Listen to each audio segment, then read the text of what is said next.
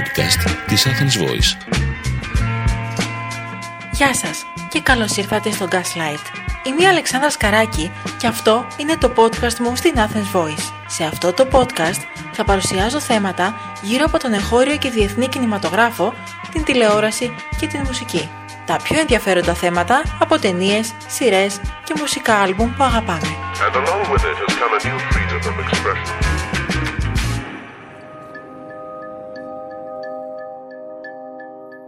Οι ιστορίες αληθινών εγκλημάτων ήταν ανέκαθεν δημοφιλείς στο κοινό. Από τις ιστορίες του Τζακ Τοντεροβγάλτη που έδρασε στα τέλη του 19ου αιώνα στο Λονδίνο μέχρι το ντοκιμαντέρ Making a Murderer από το 2015 υπάρχει μεγάλο ενδιαφέρον για το true crime που αποτελεί ένα νέο είδος ψυχαγωγίας όπως το χαρακτηρίζουν. Οι αστυνομικές ταινίες και σειρές, τα ολοένα και περισσότερα μυθιστορήματα μυστηρίου, τα ντοκιμαντέρ σε δίκτυα και πλατφόρμες streaming με θέμα παλιές ή νεότερες εγκληματικές υποθέσεις που παρουσιάστηκαν στα δελτία ειδήσεων έχουν κατακλείσει τη σύγχρονη pop κουλτούρα. Γιατί όμως είμαστε τόσο εθισμένοι στις true crime ιστορίες και τους δολοφόνους που βλέπουμε κυρίως στη μικρή οθόνη; Επηρεάζουν την ψυχική μας υγεία; Σε αυτό το επεισόδιο μιλάμε με τον ψυχολόγο Δημήτρη Σταράκη που μας απαντά σε αυτά τα ερωτήματα. Στις 30 Ιουνίου το Netflix πρόσθεσε ακόμα ένα ντοκιμαντέρ μυστηρίου το Ιρλανδικής παραγωγής Σοφή Φόνο στο West Cork με θέμα ένα αληθινό έγκλημα που συνέβη στα τέλη της δεκαετίας του 90. Η 39χρονη Γαλλίδα τηλεοπτική παραγωγός Σοφή δολοφονήθηκε στο εξοχικό της σπίτι στη Νότια Ιρλανδία και οι έρευνες για τη διαλεύκανση της υπόθεσης παρουσιάζονται σε τρία μέρη μέσα από πλάνα αρχείου και συνεντεύξεις με την οικογένεια της γυναίκας, τους detective και τους κατοίκους της πόλης. Η ιστορία έχει ιδιαίτερο ενδιαφέρον για δύο λόγους. Ο πρώτος είναι ότι δεν έχει υπάρξει ξανά δολοφονία στην περιοχή και ο δεύτερος ότι η σύζυγος της γυναίκας ήταν ο γνωστός Γάλλος παραγωγός ταινιών Daniel Tonscan Duplantier. Παρά τις αντίθετες κριτικές από Ευρώπη και Αμερική, το ντοκιμαντέρ απέκτησε αξιοσημείωτη φήμη όπως και άλλα true crime ντοκιμαντέρ που έχουν κυκλοφορήσει τα τελευταία χρόνια στην πλατφόρμα και έχουν σημειώσει επιτυχία. Ο Αμερικανικός Ιστότοπος Δεδομένων της Βιομηχανίας Κινηματογράφου The Numbers κατέγραψε ότι από το Μάρτιο του 2020 και μετά, 8 crime ντοκιμαντέρ του Netflix κατέκτησαν την πρώτη θέση στη λίστα με τις περισσότερες προβολές παραγωγών της πλατφόρμας, ενώ άλλα 4 βρέθηκαν στη δεύτερη. Να πούμε σε αυτό το σημείο ότι η πλατφόρμα είναι η βασίλισσα όσον αφορά το πλούσιο περιεχόμενο στο είδος.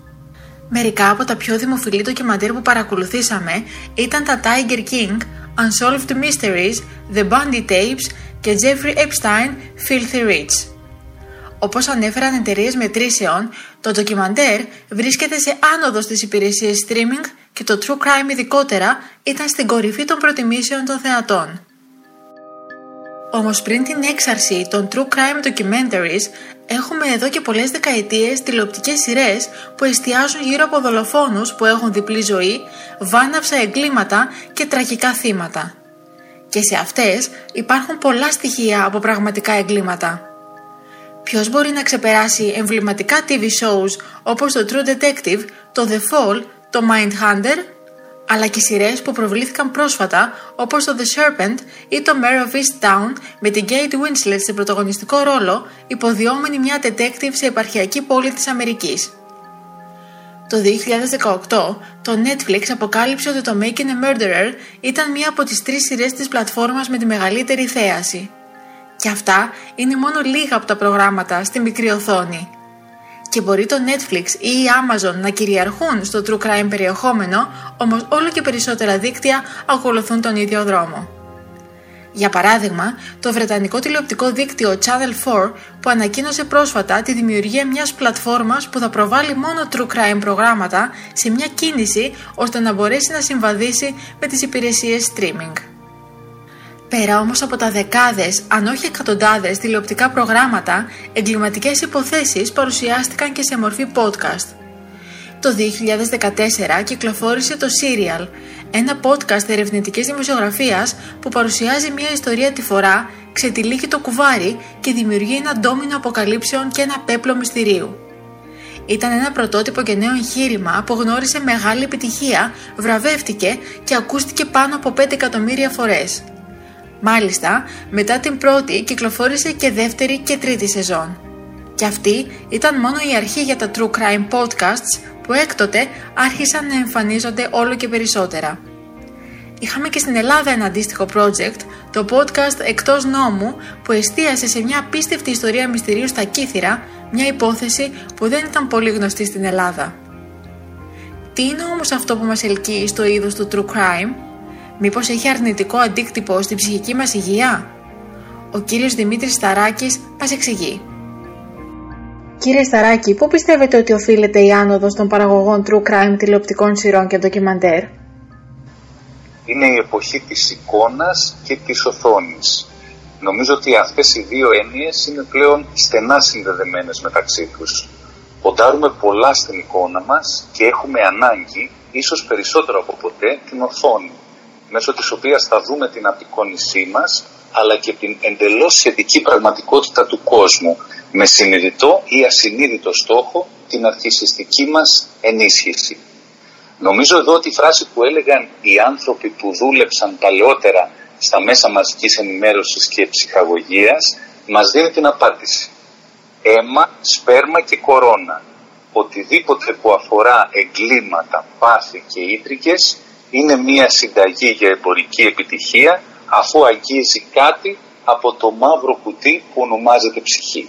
Και γιατί είμαστε τόσο εθισμένοι με τις ιστορίες αληθινού εγκλήματος και τους δολοφόνους όπως παρουσιάζονται κυρίως στη μικρή οθόνη; Στην εποχή μας, εποχή μετά τη βιομηχανική επανάσταση, μετανεωτερική όπως συνηθίζουμε να την ονομάζουμε, κυριαρχούν κατά την άποψή μου δύο αντίρροπες τάσεις.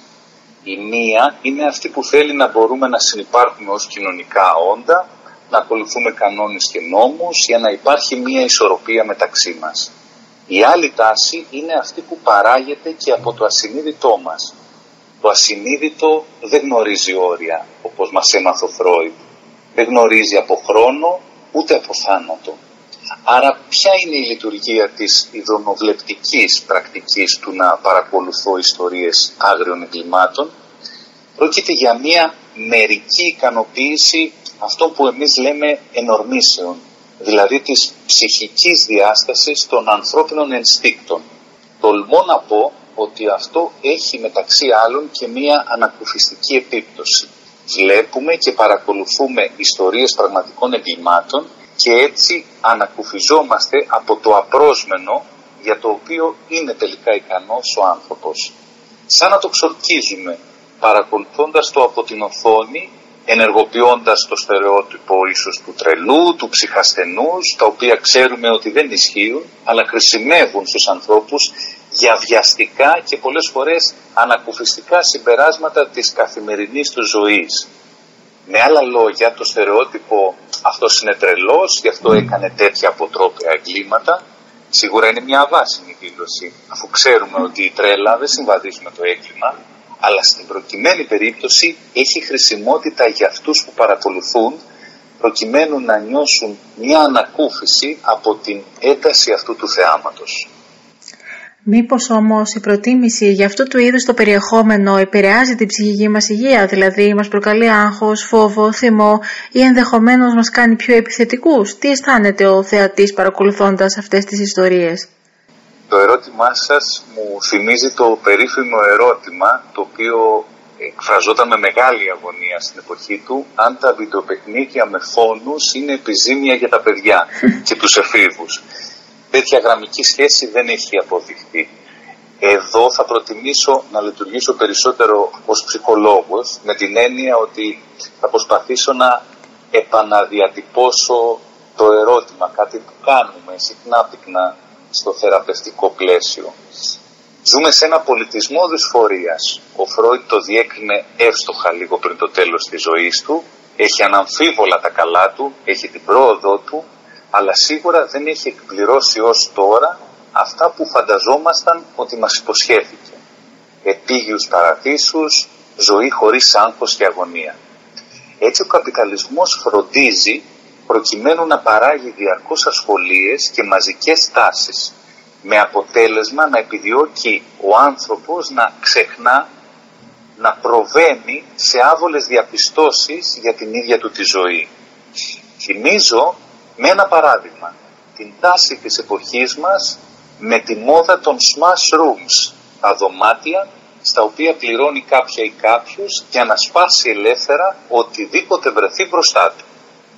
Έτσι νομίζω ότι το μεγάλο στίχημα του δυτικού πολιτισμού είναι η πολυετή απόπειρά του να ελέγξει και να βάλει σε ρυθμισμένα κανάλια τα ανθρώπινα πάθη. Το ζήτημα όμως είναι εάν τα σοκ, η υπερχείληση του συναισθήματος, τα στερεότυπα που προανέφερα και το γεγονός ότι όλες οι μόδες και οι τάσεις μας απομακρύνουν από μια πιο ουσιαστική επαφή με τον εαυτό μας και τις επιθυμίες μας. Κάπως έτσι ένας άνθρωπος αποξενωμένος από το ίδιο του το είναι, χωρίς να επιδιώκει να βρει κάτι και να μιλήσει γι' αυτό, παγιδευμένος στα γρανάζια κάθε τάσης και μόδας, που φτάνει σε ένα σημείο να παραβιάζει τον νόμο και να αρχίζει να βλέπει με καλό μάτι την επιθετικότητα και να την απολαμβάνει, τότε μπαίνω στον πειρασμό να υποθέσω ότι αυτό το παράγωγο είναι ένα κοκτέιλ της ατομικής του ιδιοσυγκρασίας αλλά και των κοινωνικών συνθήκων. Επομένως, ίσως εδώ να χρειάζεται να επιστρέψουμε σε ένα παλιό, σε εξπυρικό συμπέρασμα, το οποίο θα ήθελα να επαναδιατυπώσω ως ενοχλητικό ερώτημα μήπως τελικά υπάρχει κάτι σάπιο στο βασίλειο της Δανημαρκίας; Οι true crime παραγωγές θα αυξάνονται μαζί και το ενδιαφέρον των θεατών που θα επιθυμούν να βρεθούν όλο και πιο κοντά στην επίλυση των πιο γνωστών εγκλημάτων που απασχόλησαν τον εγχώριο και διεθνή τύπο και έγιναν αντικείμενο συζήτησης. Αρκεί να μην μας επηρεάσει σε ψυχολογικό επίπεδο. Ήταν το podcast Gaslight της Athens Voice με την Αλεξάνδρα Σκαράκη. Ευχαριστώ για την ακρόαση. Ήταν ένα podcast από την Athens Voice.